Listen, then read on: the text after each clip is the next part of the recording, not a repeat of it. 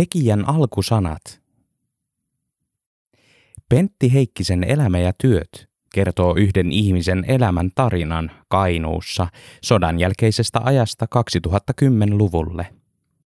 Tarina pohjautuu pitkälle todellisiin työpaikkoihin ja aitoihin historiallisiin tapahtumiin, mutta tästäkin huolimatta kyseessä on kaunokirjallinen eli kaunoäänellinen teos.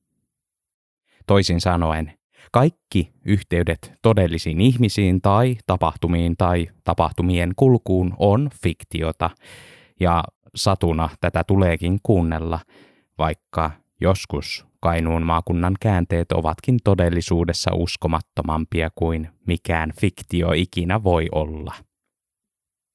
Antoisia kuunteluhetkiä. Terveisin Putkosen Jonne.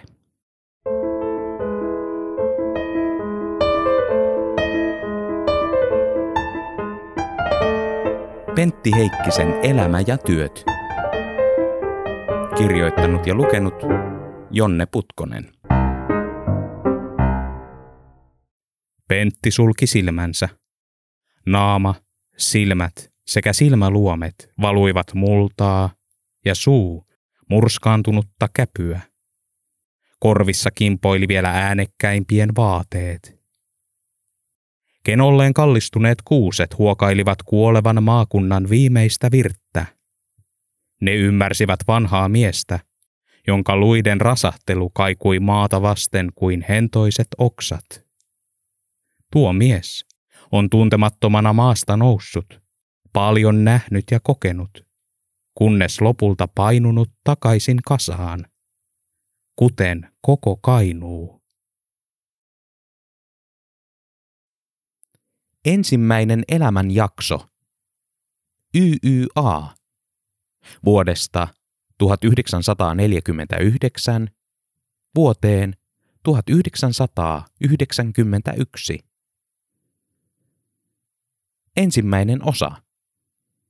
Jonkeri. Vuodesta 1949 vuoteen 1968. Ensimmäinen luku.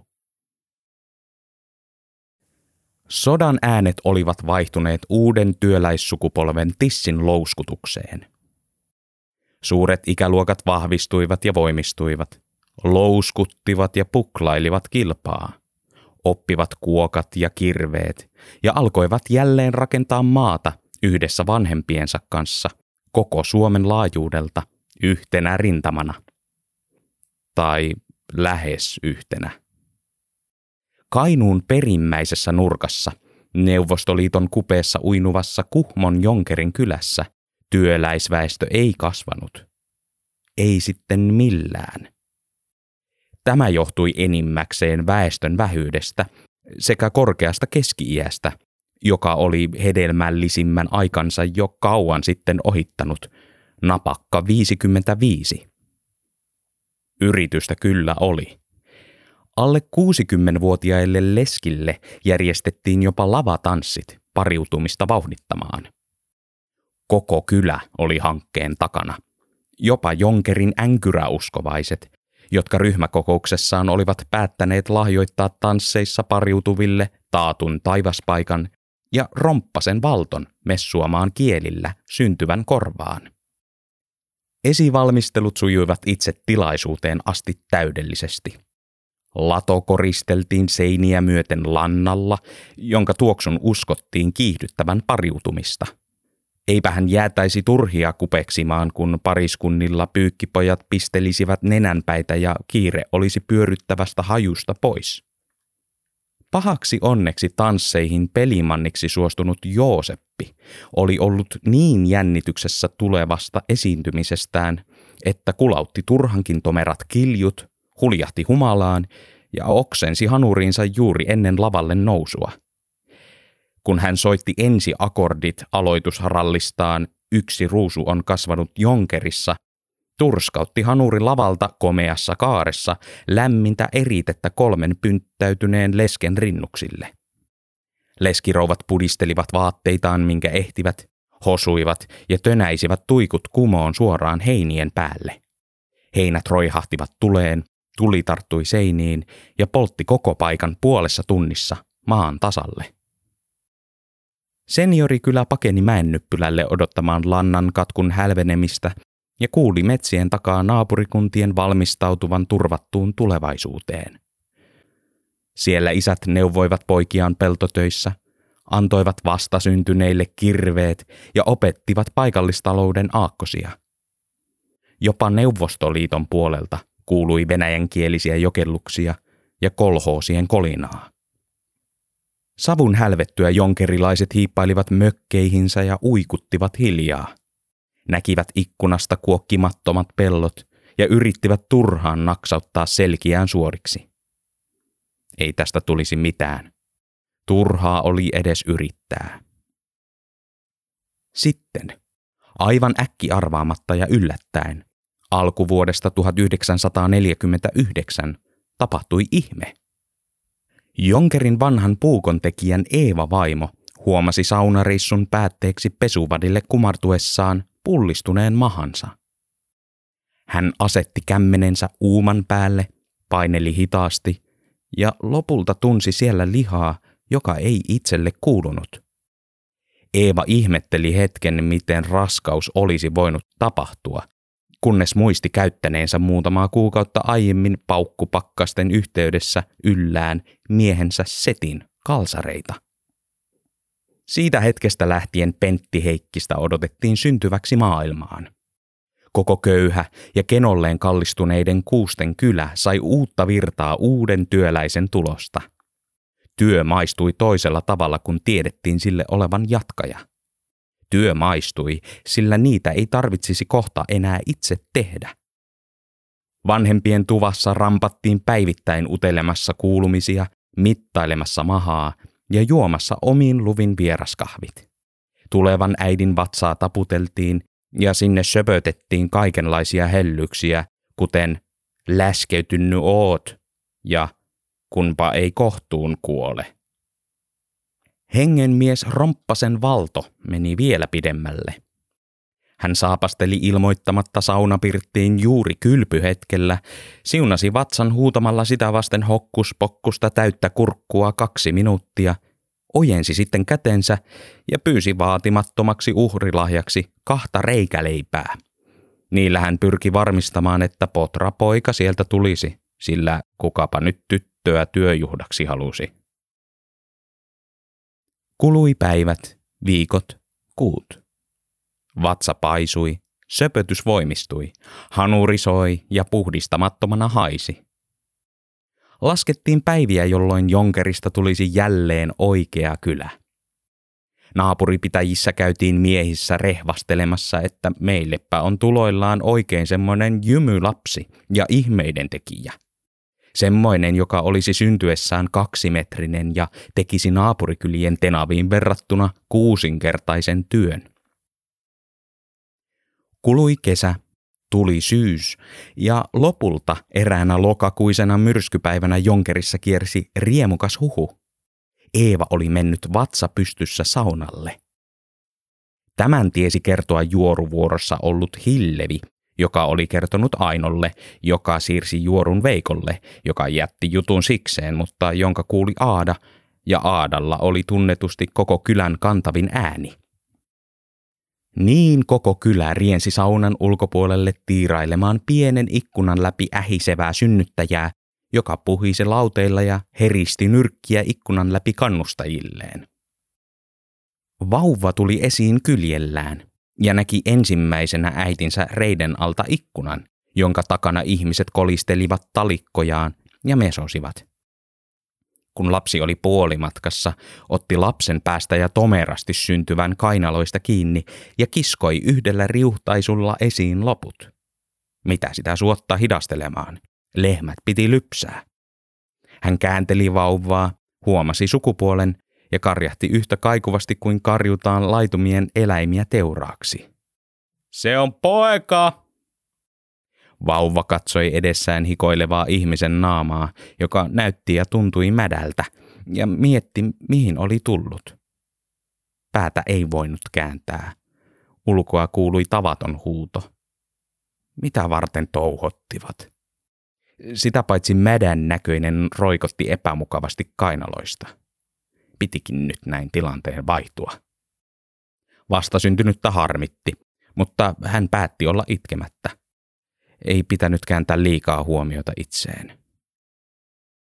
Lapsen päästä ja pyyhki pojasta pahimmat mähmät, avasi oven ulos ja nosti käsivarsilleen suoraan kohti taivasta. Kyläläiset tervehtivät uutta työläistä nälkämaan laululla. Vauva nolostui, sillä koko maailman huomio oli hänessä, eikä osannut itse vielä laulaa mukana. Silmiä häikäisi, korvia särki. Lapsen päästäjä ojensi pojan paikalle juosseelle isälleen ja painoi itse lypsylle. Ja toiset kuka minnekin. Näytös oli ohi. Huomenna alkaisi vastasyntyneen työ ja tulevaisuus. Uuttera ja perään antamaton uurastus. Tie kohti parempaa elämää. Kaikki näkivät sinä päivänä rempallaan olevista pelloista ja puista uuden toivon. Vauva tunsi tyytyväisyyttä päästyään mädästä ja turhia mesoavasta yleisöstä. Miehen kämmenien vaitonainen piipun tuoksu oli monin verroin miellyttävämpi kuin mikään tähän mennessä koettu. Sellainen imelä. Siinä isä tuijotti poikaansa kuulaassa lokakuun päivässä. Poika isänsä. Kumpikaan ei osannut sanoa mitään. Vanha puukon tekijä mietti kiivaasti jotain tyhjentävää selitystä maailmankaikkeudesta. Kun kerran toinen oli tehnyt sen vaivan, että syntyi. Selitys oli vähintäänkin paikallaan. Mutta mistä vauvojen kanssa puhua? Sodastako? Siinä se tapitti ja vaati selitystä olemassaololleen. Jollain piti aloittaa. Sinun nimi on Pentti Heikkinen. Minä oon Setti. Sano isä vaan. Sinä ollut vahinkotulija. Se oli ihan hyvä alku, mutta ei tehnyt puhumista yhtään helpommaksi. Setti ei kokenut olevansa mitenkään kaksinen keskustelija, eikä sen koomin vauvakaan tuntunut olevan juttuukkoja. Nyökkäsi kumminkin. Hyväksyi hiljaisesti nimensä ja roolinsa penttinä. Hyvä niin. Mutta mitäs sitten tehtäisiin? Setti päätti kuljettaa Pentin mäen nyppylälle. Oli ainoastaan kohtuullista, että pojalle esiteltäisiin tämän elinpiiri mahdollisimman pian, kun oli ollut olemassa jo puolisen tuntia ja mahtoi olla jo malttamaton nähdä sekä kokea kaiken olevaisesta. Se ei ollut mitenkään iso mäki, mutta ei iso ollut jonkerikaan. Hajanaisten töllien savupiipuista tussahteli surkeita savuja. Maahan pudonneet lehdet olivat maatumaisillaan. Pelto valmistautui routaan. Maisemaa ja maata piskasi sade. Vauva ei tiennyt vielä paremmasta. Jos tietäisi, pettyisi näkyyn. Pentti tuhisi ja kurtisteli kulmiaan kylmään ja talvea enteilevään lokakuiseen sateeseen. Napanuoran pää rellotti tuulessa.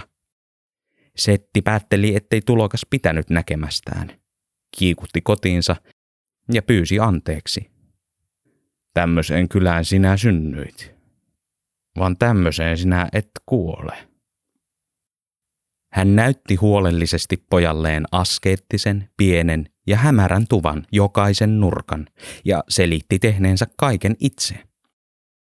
Isä on pientilallinen ja puukontekijä. Äiti on äiti. Sellainen miehen rooli, sellainen naisen osa. 40-luvun Suomessa. Isä laski alastoman pojan puiseen kehtoon. Nyt Pentti näki katon, tunsi lämmön. Tässä oli hyvä. Mitä tarkoitti puukontekijä? Ehkä se valkenisi joskus. Piipun tuoksu katosi jonnekin. Minne isä meni? Pentti mietti. Hän yritti kääntää päätään, mutta ei vielä osannut. Katto oli ainoa katsomisen suunta.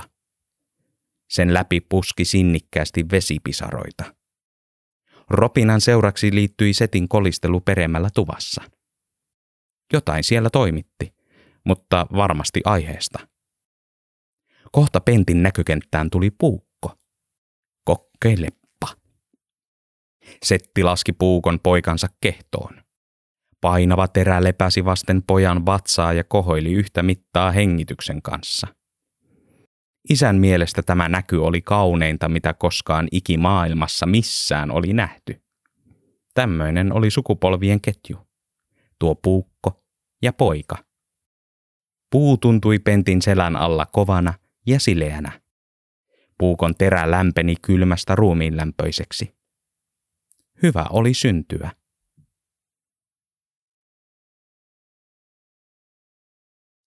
Seuraavana päivänä jonkerilaiset kärttivät isältä ja äidiltä, jokos lapsi osasi eilen jo tarttua auraan.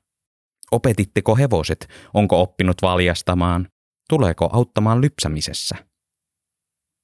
Ei osannut. Konttausasennosta pystyyn kesti vuoden päivät ja pitkälle siitä yli. Moni kyläläinen alkoi arvuutella, oliko poika vajaa vai laiska, vai kenties molempia. Ensimmäistä pelättiin, jälkimmäistä siunailtiin. Romppasen valto ravasi päivästä toiseen hokkuspokkustelemassa pentin edessä, nappasi mennessään kolme leipää ja tunki ne suureen suuhunsa kerralla. Poikaa tämä nauratti. Kyläläiset ramppasivat vuoden mittaan päivittäin puukontekijän oven takana, kutsuivat itsensä sisään, kävivät yhä kärsimättömämmiksi ja lopulta melkein kaappasivat pojan pirtin pöydän äärestä töihin. Äiti ja isä saivat hätyyteltyä innokkaimpia luudilla ja viskelemällä pottumuusia ihmisten vaatteille. Setille oli selvää, että tätä menoa poika ennen pitkää otettaisiin väkisin. Vielä eivät kehdanneet, mutta pian kehtaisivat. Ei auttaneet selitykset, ettei poika osannut vielä edes kunnolla kontata, saati sitten luoda lunta. Eikä perunamuusia ollut loputtomiin. Toinen ratkaisu oli kehitettävä, jottei poika päätyisi kyläläisten retuutettavaksi.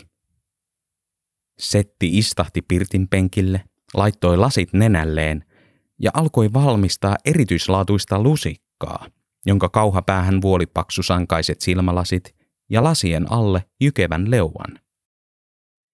Pentti kapusi pirtin penkkiä vasten katsomaan isänsä vuolemista. Hän yritti kurottaa tämän käteen ja teokseen. Yleensä Setti antoi kokeilla omia töitään, mutta nyt ei. Poika, tällä elää leiki, Setti sanoi. Ovelta kuului taas tuttu ryske ja sama vanha vaade. Oli aika panna testi käytäntöön. Setti puhalsi lusikan sileäksi, nousi pirtinpenkiltä, pani esineen taskuun, käveli ovelle ja avasi pahaa aavistamattomille oven. Kuistilla kolme kyläläistä mouhotti, valitti paikkojaan ja kehui poikaa riuskaksi. Että eikös nyt mentäisi katsomaan kaivoa. Sieltä pitäisi vettä nostaa. Poika tulee silloin, kun itse tahtoo, Setti vastasi ja piti lusikkaa piilossa. Eikä yhtään ennen. Valittajat kimmastuivat. Pentti on koko kylän ainoa poika. Oli epäreilua Setin häntä itse omia. Sitä paitsi naapuripitäjien lapsetkin tekivät jo töitä, vaikka olivat vielä pienempiä kuin marjapensaat. Kun kolmikko ei lukuisista kehotuksista huolimatta suostunut poistumaan, pani setti kätensä taskuun, otti esiin juuri vuolemansa puulusikan ja nosti sen valittajien eteen. Tunkeutujat keskeyttivät käminänsä ja kurkottelunsa, tuijottivat kauhaa ja säikähtivät nähdessään lusikasta pyhät kasvot. Pääministeri Kekkonen, he parahtivat. Jonkerilaisille tuore pääministeri oli pyhistä pyhin, urhoollinen Veikko, joka tiesi Kainuun ja kainuulaiset kuin omat taskunsa. Kekkonen oli suurmies, joka teki ja sai aikaan maakunnassa vaikka mitä hyvää, ja jonka edessä jokainen tolkun jonkerilainen peseytyisi huolella ja pitkään. Ei nyt noin arvokkaan ihmisen läsnä ollessa pitänyt näyttää mierolaiselta, oli sitten elävänä tai kuvajaisena. Puulusikasta seurasi juuri niin hirmuinen mekkala kuin Setti oli toivonutkin. Ensimmäinen räkäisi käteensä, pisti kädet hiuksiin, suki ojennukseen, suoristi ryhtiinsä vaikka sattui. Toinen huomautti ensimmäisen klimpin jääneen tukkaan kiinni. Kolmas ei sanonut mitään, mutta laski alleen. Ensimmäinen haroi klimppiä pois, toinen napitti paitaa, kolmas juoksi jo kaukana mäennyppylällä pesemään housujaan. Setti pani oven kiinni ja lusikan taskuun. Pentti yritti ottaa penkin reunalta ensimmäistä askeltaan. Keskittyneesti poika siinä yritti. Huojui perunasäkissään puolelta toiselle. Muksahti lopulta naamalleen. Sinulla on koko maailma aikaa oppia tuohon, mietti Setti. Ei kuolevan kylän rengiksi pidä liian varhain joutua.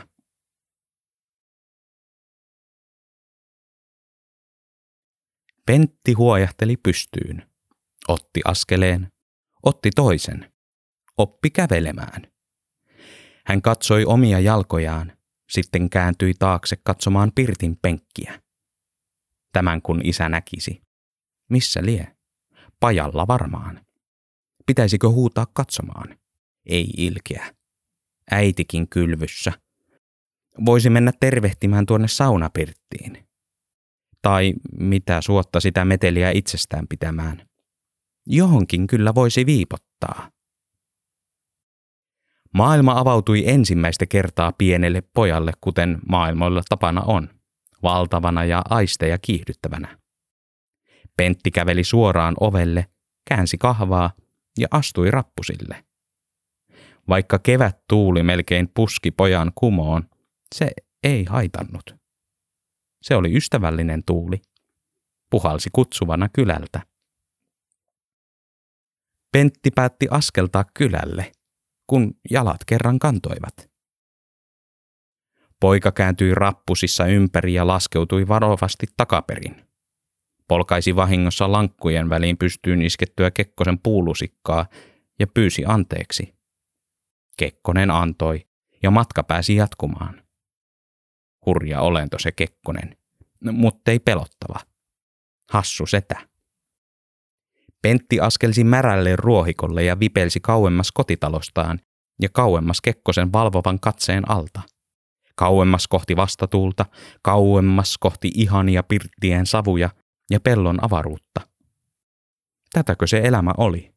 Ruohotupsuja varpaan väleissä, vapaata itsenäistä liikuskelua vastatuuleen tästä iäisyyteen. Sitten niskassa tuntui hengenmiehen koura.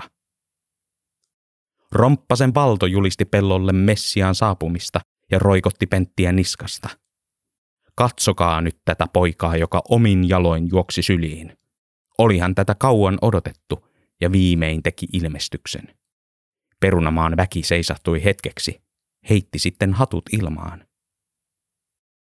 Romppanen pudotti perunasäkkiin puetun pojan keskelle peltoa, hymyili niin hengellisesti kuin osasi ja sysäsi sitten kuokan pentin käteen niin suurella ja hallitsemattomalla voimalla, että lapsi kaatui.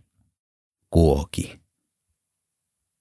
Kuokan nostamiseen piti käyttää koko ruumista, eikä sekään meinannut olla tarpeeksi. Iskeminen oli sitä vastoin paljon helpompaa. Kuokka livahti hallitsemattomasti pojan käsistä ja työntyi maahan. Multapalasia lenteli kasvoihin ja jaloille. Lapsi hoksasi nopeasti jutun jujun. Tuli nostaa raskasta esinettä, että sai multaa päälleen. Palkinto raskasta työstä oli lentävät paakut ja kiherrys. Hän nosti hakun toistamiseen ja iski maahan. Nyt uusi paakku jopa vähän naurattikin. Hän hutki edelleen ja nauroi. Pentti hakkasi niin kauan, kunnes huomasi seisomassa kuopassa – istahti sitten sen reunalle ja heilutteli jalkojaan. Yritti erottaa vanhempansa muista kumaraselkäisistä. Heidän olisi nähtävä tämä. Olisivat varmasti ylpeitä puolitoista vuotiaastaan. Vähän janotti. Toisivatpa vettä tullessaan tomeralle työmiehelle. Silloin lennähti peruna, romppasen kädestä kuoppaan, suoraan varpaille. Hengenmies pyysi peittämään potun mullalla ja selitti yksinkertaisen totuuden. Maahan piti mennä, jotta maasta voisi kasvaa. Raamattukin sen sanoi, viskaa siemenesi. Se sanoi myös, töihin siitä, pentu. Pentti istui yhä ja kokeili jalkojaan kylmää perunaa vasten. Entäpä jos menisi itsekin tuohon maahan? Kasvaisi todella nopeasti ja semmoisella voimalla, että olisi vähän helpompi kuokkia. Kokeilun värtti. Hän nousi pystyyn, siirsi kuokkaa ja multasi perunan sekä omat jalat, taputteli maan sileäksi ja tunsi madon luikertelevan varpaan väleissä. Se kutitti ja hykerrytti, kuten hykerrytti kasvamisen ajatus. Tähän oli hyvä jäädä odottamaan. Kaikkea sitä oppiikin yhdessä aamupäivässä. Pian Pentin takaraivoon kumahti raamattu niin suurella voimalla, että poika kaatui vatsalleen multaan. Romppasen valton jykevä suu manasi sekä jonkeriksi että kielillä poikaa siirtymään ensitilassa leikkimästä takaisin kuokan varteen. Kuokkiminen ei ollut mitään lasten leikkiä, vaan lasten työtä. Ei luojakaan levännyt ikinä, messusi Romppanen. Pyhänä luotiin jonkeri. Pentti nosti jalkansa mullasta. Korvissa soi ja päätä särki. Pian nousisi kuhmu. Kintut eivät olleet kasvaneet hiventäkään. Kasvaisivatko ikinä?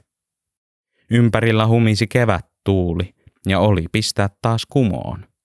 Sama tuuli naksautti pottumaiden vanhuksilta selkiä. Kaikkialta kuului vain niks ja naks ja auh. Oli parempi tehdä kuten käskettiin. Ja ilman hymyjä. Kuokka maahan, ruoppausta, peruna sisään, päälle multa. Kerta toisensa jälkeen ja kuoppa toisen perään. Parasta on antaa multa pakkujen riemun vain olla. Tämä oli vääjäämättömyys. Tähän oli pieni poika luotu. Touhuamaan aamusta iltaan, pikkuisen varmasti myös yölläkin hymyttömien ihmisten keskellä, hymyttömänä itse, ilman ystäviä, ainoana kylän lapsena. Kauempana pellon reunalla tilannetta tarkkaili pieni ja sievä orava. Se seurasi aikansa romppasen hutkimista, pentin kaatuiluja ja tuhinaa, kiinnostui ja alkoi hiippailla lähemmäs. Kurre vipelsi ensin pellon reunalta multaan, kyyristi selän ja maastoutumalla vähän väliä piti huolen, ettei tullut nähdyksi. Orava kiersi pentin taakse, nousi takakäpälilleen ja nuuhki tilannetta. Lapsi eritti hikeä ja luottamusta. Ei mikään paha ihminen. Pahat erittivät mätää. Mutta mitä ihminen kätki maahan? Aarteitako? Kun Pentin silmä vältti, kurre viuhtoi käpälillään mullan sivuun ja näki perunan. Nuuhki sitä hetken ja mietti, mitä sen sisällä mahtoi olla ja olikohan tuo pallo nostamisen arvoinen. Kiskoi lopulta potun ylös, jatkoi nuuhkimista ja lopulta uskaltautui maistamaan. Hyi olkoon! Orava kakisteli perunaa pois suusta ja vettä silmistä. Hirveätä. Mutta olisiko tuossa seuraavassa kuopassa jotain parempaa? Täytyi olla. Ei tämän pahemmaksi voinut arre käydä. Orava nosti toisestakin kuopasta esiin perunan. Siirtyi sitten kolmanteen kuoppaan ja toivoi, ettei siellä olisi perunaa. Kahdennentoista kuopan jälkeen se alkoi epäillä, ettei löytäisi mitään muuta kuin perunaa – mutta jatkoi silti sinnikkäästi kävyn toivossa. Se nosti, maistoi ja pettyi. Viskasi vihapäissään perunat sinne tänne. Tyhmiä ihmisiä. Kolmannentoista kuopan jälkeen maa rytisi ja oravan tärykalvot täyttyivät suunnattomalla maailmanlopun jylinällä. Kurre säikähti ja nelisti vaistomaisesti metsän reunaan. Kipitti kallistuneeseen kuuseen ja näki, kuinka raamattu kulki kaaressa kohti pentin takaraivoa. Jumalauta, raivosi Romppanen. Vaikka työmies olikin nuori ja reippaasti alle metrin mittainen, ei se Romppasen mielestä oikeuttanut hutiloivaa työnjälkeä. Pentin jäljiltä perunat olivat kaikkialla muualla paitsi kuopassa. Pojan selkää kolotti. Väsytti. Korvaankin sattui. Nälkäkin oli valtava. Hengenmies tarttui penttiä korvasta ja määräsi panemaan perunat uudelleen maahan. Lapsi nieleskeli itkua jo ensimmäisellä perunalla. Pyyhki kyyneleitä perunasäkki hihaansa neljännellä. Seitsemännellä ei voinut enää pidättää, vaan päästi pienen ininen. Yhdeksännellä huusi väsymystään jo täyttä päätä. Itku kantautui saunalle ja pajalle ja tunkeutui hälyttävänä äänenä äidin ja isän vaistoihin. Vanhemmat nelistivät välittömästi mäen alas pellolle. Eeva kaappasi pojan syliinsä ja Setti huitaisi pääministerillä romppasta näpeille. Pentti kurkki äitinsä olan yli loittonevaa peltoa ja pyyhki silmäkulmiaan. Elämän ensimmäinen työpäivä oli päättynyt. Näitä oli jäljellä vielä elämän mitallinen.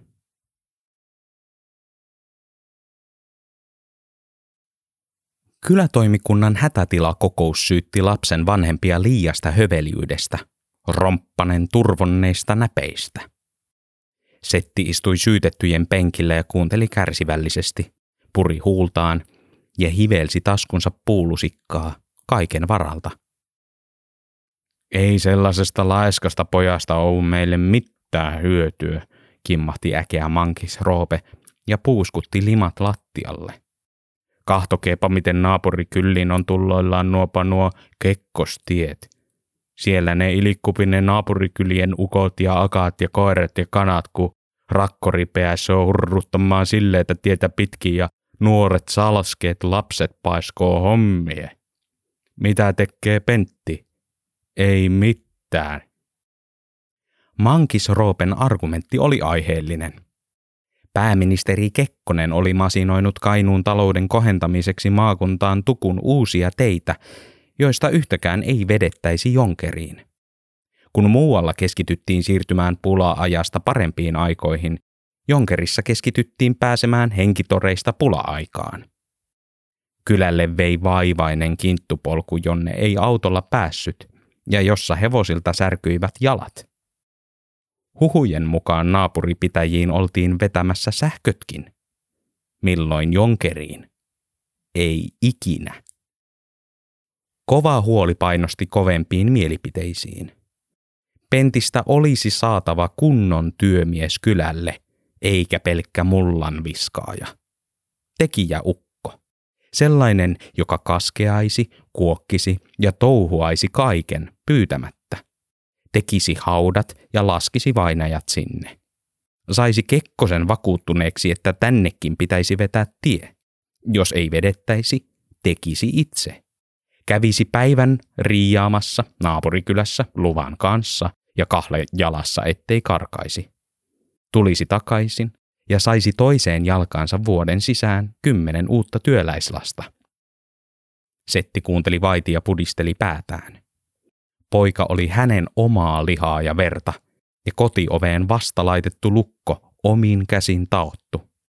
Pentti ei olisi mikään orja, jonka pitäisi jäädä toteuttamaan mahdottomasta mahdollista ja nostamaan jotain sellaista, joka ei enää nousisi. Sen lukitun oven takana Pentti söi, opetteli vuolemaan, kasvoi ja mietti. Hän tuumi kesän kulkua, syyspeittoisia puita, jouluaattoa, äimisteli haitaripukkia ja tämän viinan katkua sekä lahjaksi saamaansa puulusikkaa. Kun ulos ei päässyt, hän kampeutui ikkunan ääreen tuijottelemaan kyläläisten ilmeitä ja päättelemään, mitä mieltä he kulloinkin olivat. Luvan kanssa hän auttoi milloin missäkin töissä, aina vanhempiaan auttaen tai valvonnassa. Niinä hetkinä kyläläisten kyräilyt ja mutinat vähenivät. Poikaan suhtauduttiin suopeammin. Melkein pidettiinkin.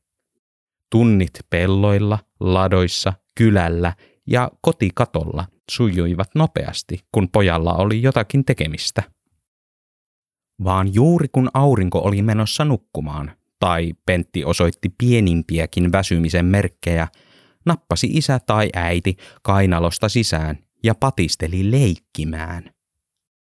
Poika pyöritteli lattialla lusikkaa ja vuoleskeli aikansa kuluksi, mutta kyllästyi nopeasti ja kampeutui taas ikkunalle katsomaan, kuinka kyläläisten otsat menivät uuteen mutruun ja suiden liikkeistä paistoi voimakas tyytymättömyys. Penttiä harmitti. Ei tässä kylässä ollut muuta rattoa kuin työnteko. Miksei sitä saanut tehdä, kun ilmiselvästi sitä häneltä odotettiin? Kun teki hommia, sai pidettyä myös ajatukset muualla. Etenkin sellaiset mietteet, joissa uskoi olevansa juuri niin kelvoton poika kuin kyläläiset väittivät. Pentti yritti sinnikkäästi opetella puhumaan, jotta olisi voinut sanoa isälleen toiveen päästä tekemään lisää töitä, kun ei muutakaan ollut. Hän pyöritteli iltapuurossa lusikkaa, kokosi ajatuksiaan ja keskitti täyden tarmonsa muodostaakseen oikeat sanat. Kattokin oli ikityö, siitä voisi aloittaa. Vaikka yötä myöten ja siihen asti kunnes kello olisi sata. Ja sen ylikin, sillä kelloa ei vielä osannut. Lopulta Pentti aukaisi suunsa, katsoi vanhempiaan tiukasti silmiin ja otti jämerän otteen lusikasta. Haluaisin tehdä töitä, Pentti sanoi. Enempää ei poika puhunut, eikä olisi tarvinnutkaan. Viesti meni selvästi perille, sillä Setti jähmettyi tuijottamaan omaa puuroaan saamatta itse sanaa suusta. Eeva puolestaan nousi pöydästä, haki palasen paperia ja kirjoitti ylös päivämäärän ja Pentin historialliset ensimmäiset sanat. Jos Pentti olisi osannut lukea isänsä ajatuksia, olisi hän huomannut piipun tuoksuisen hiljaisuuden läpi setin menneisyyden Suomen suurruhtinaskunnan syrjäisessä kolkassa, rääppimässä yöt ja päivät elantoa kasaan. Silloin ei ollut vaihtoehtoa. Se oli tehtävä. Mutta menneisyys ei yltänyt suuhun saakka. Setti maiskutti puuroa ja mietti, kuinka saisi pojan nauttimaan olostaan jonkerissa muuten kuin työtä tekemällä. Pentille piti saada jostakin kaveri. Tehtäisiin, jos osattaisiin. Isä taputti poikaa olalle ja totesi, ettei elämä ole pelkkää työtä. Hän kehotti Penttiä täyttämään joutoaikansa vuolemalla ja painui itse sitten miettelijänä omiin töihinsä. Niin Pentti siirtyi taas vuolun pariin.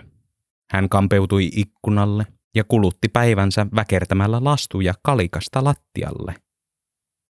Välillä hän vilkaisi ikkunan läpi mallia pihalla mollottavasta kaksimetrisestä puukekkosesta, jonka isänsä oli sinne pysyväksi jonkerilaisen pelättimeksi istuttanut. Aika kului verkalleen. Kylän äksyilyt kuuluivat ikkunasta sisään. Kun vuoleminen kävi liian tylsäksi, Pentti painoi päänsä lasiin ja laski ikkunalle osuvia pisaroita sormellaan. Niitä oli 1003. Pian 1705. Pieni otsa painautui vasten kylmää lasia. Ropina rentoutti. Luomet tuntuivat yhä raskaammilta. Sormi valahti lasista rennosti syliin. Kop kop, riips, raaps, riips. Pentti rautti silmiään ja näki lasin toisella puolella litimärän oravan, raaputtavan ikkunaa. Kun eläin huomasi pojan heränneen, lopetti se rapinansa, painoi nenänsä lasiin ja jäi odottamaan pääsyä sisään. Poika naputti ikkunaa sormen päällä. Hauska otus. Käsittämätön leikki. Kurre läiskäisi otsaansa ja otti järeämmät keinot käyttöön. Se nousi takakäpälilleen, nojasi eteenpäin, pani pienet nyrkit suppuun ja alkoi takomaan lasia. Se tumpsutteli raivokkaasti vartin, mutta poika ei liikahtanut, vaan naaputteli takaisin ja toljotti nappisilmillään. Lopulta orava luovutti. Se heristi pientä nyrkkiään pentille, kääntyi kannoillaan, pyllisti ja hyppäsi nurmikolle, jossa kiersi hetken ympyrää, pöristeli turkkiaan ja lopulta hyppäsi lähimpään puskaan, josta käsin pärski ja noitui itsekkäälle lapselle, joka ei sadesuojaan päästänyt. Pentti avasi pienen räppänän ja puski pienen päänsä ulos. Minne se meni? tulisi takaisin naputtelemaan. Hän käänteli päätään vasemmalle ja oikealle, mutta ei hämärässä erottanut eläintä. Havainnoi sitten puskassa liikettä, tarkensi katseensa ja huomasi sitten kurren vipeltävän suoraan kohti ja pomppaavan pään kautta sisälle. Tuvassa orava pörhensi turkistaan märkyyden, tutki nopeasti neljöt, totesi vaarattomaksi, nappasi leipäpalasen ikkunan vierestä, kuvitteli sen kävyksi ja nakersi suurimpaan nälkäänsä. Sitten se päästi röyhtäisyn, nuuhki hetken pinttynyttä piipunhajua ja etsi lämpimintä soppea kallistaa sateen pieksämän ruumiinsa. Koko torppa oli kolea, mutta poika ei. Orava vipelsi nuuhkimaan hetken pentin ruumiin lämpöä ja päätti lopulta olla arkailematta liiaksi. Äkki arvaamatta se nousi pojan jalkaa pitkin rintataskuun ja teki majan itselleen sinne, lupia kyselemättä. Tasku kohoili hengityksen tahtiin. Orava lämmitti pojan rintaa. Pentti rapsutti eläintä päälaista. Kurre kujersi. Hymyilytti Penttiäkin.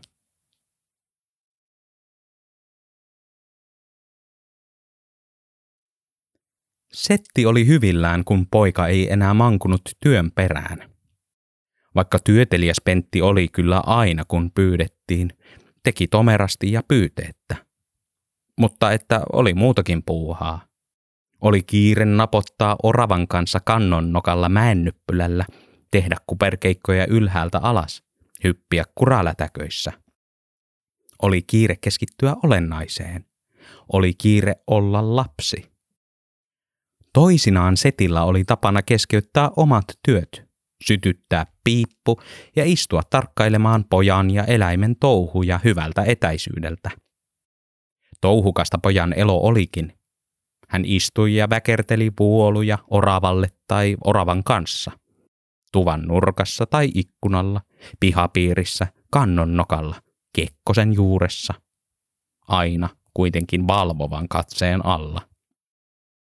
Poika istui keskittyneesti kieli keskellä suuta, otti välillä mallia metrin päässä istuvasta eläimestä, käsitteli puukkoa taiten ja teki kurresta puisen muotokuvan. Orava nuuski sitä, kokeili käpälällään, ponnahti ilmaan, pakitti, tuli takaisin, nuuski, kokeili uudelleen. Nelisti metsän rajaan, ryntäsi takaisin kävyn kanssa ja nakkasi sen pentin jalkoihin. Pentti vuoli sitäkin. Orava kujersi. Niistä oravien muotokuvista tuli melkoinen kolonna. Setti asetti ne ison puulusikan juureen pihalle ja hymyili. Sellaista pitää elämän olla. Tasapainoa, työtä ja hupia. Erityisen huolella isä piti silmällä mäen nyppylää, ettei vaan poika oravineen heittäisi kuperkeikkaa suoraan pellolle ja pakkotyöhön. Jonkerilaisten hiljainen murjotus ylsi pellolta aina mäelle saakka, vaikka miten oli muureja välissä. Kekkonen valittiin presidentiksi ja suutarin Pertti Pentin oppikouluopettajaksi. Oppimislaitoksena toimi kotitorppa, sillä koulurakennusta ei kukaan viitsinyt yhden lapsen tähden erikseen rakentaa. Vanhemmat pitivät vuorotellen vahtia pojan koulupäivän ajan. Ei suutaria koskaan häiritty, mutta kyllä hän häiriintyi ja sanoi, että ei ollut kuin muut, vaan melkein maisterismies. Lukutaito tuli, kirjoitustaito myös. Ynnäyspää kehittyi. Poika jaksoi pidempään pellolla ja hyppi oravan kanssa lätäköissä vapaa-ajallaan ei lähtenyt kinttupolkua kauemmas metsään, sillä sinne ei häntä päästetty. Ei Pentti sinne mielinytkään. Jonkeri tarjosi kaiken olennaisen, perunan ja oravan, sekä isän ja äidin lämmön, maailman parhaimman paikan olla ja elää. Kevät tuuli paiskautui vasten kehoa vuosi toisensa perään, mutta ei enää kaatanut poikaa mennessään. Pentin mielikuvitus sen sijaan ylsi naapurikyliin saakka. Jonkerilaiset varoittivat kylän ulkopuolisen maailman olevan kuulemma kerjäläisiä ja syöpäläisiä ja juoppoja ja kulkukoiria ja pelkkää ei mitään. Kaikki oli mullin mallin niin lähikaupungissa Kuhmossa kuin myös maakunnan keskuksessa Kajaanissa. Turha sinne oli edes haaveilla, kyläläiset sanoivat. Pojan oli parempi pysyä täällä vaan ja elää elämänsä tolkusti Jonkerin työjuhtana. Orava pudisteli päätään kertomuksille ja kävi muksimassa innokkaampia loruilijoita korvalle. Myös Pentti sai oman osansa silloin, jos teki liian paljon töitä. Muutaman kerran pojan korva aukesi ja veri suihkusi peltoon. Niinä vuosina sato oli erityisen maukas. Jonkerilaiset inhosivat ja pelkäsivät Pentin seurassa yöt ja päivät viettävää oravaa. Jos pojalle yritti vähänkin kuokkaa ojentaa, pui eläin pientä nyrkkiään taskusta ja sähisi. Jos kukaan tarttui penttiä niskavilloista ja paiskasi hommiin, jo vain orava oli puremassa valtimoa katki. Kylätoimikunta haaveili ajasta, jolloin jonkeri kohoaisi ennen näkemättömiin korkeuksiin. Voisi olla vaikkapa yhtä korkeita kerrostaloja kuin Kuhmossa, tai jopa Kajaanissa, ja kaikki Pentin rakentamia. Harmi vain, että tulevaisuuden esteeksi oli muodostunut tuo pahainen elukka, joka ei koskaan päästänyt liki.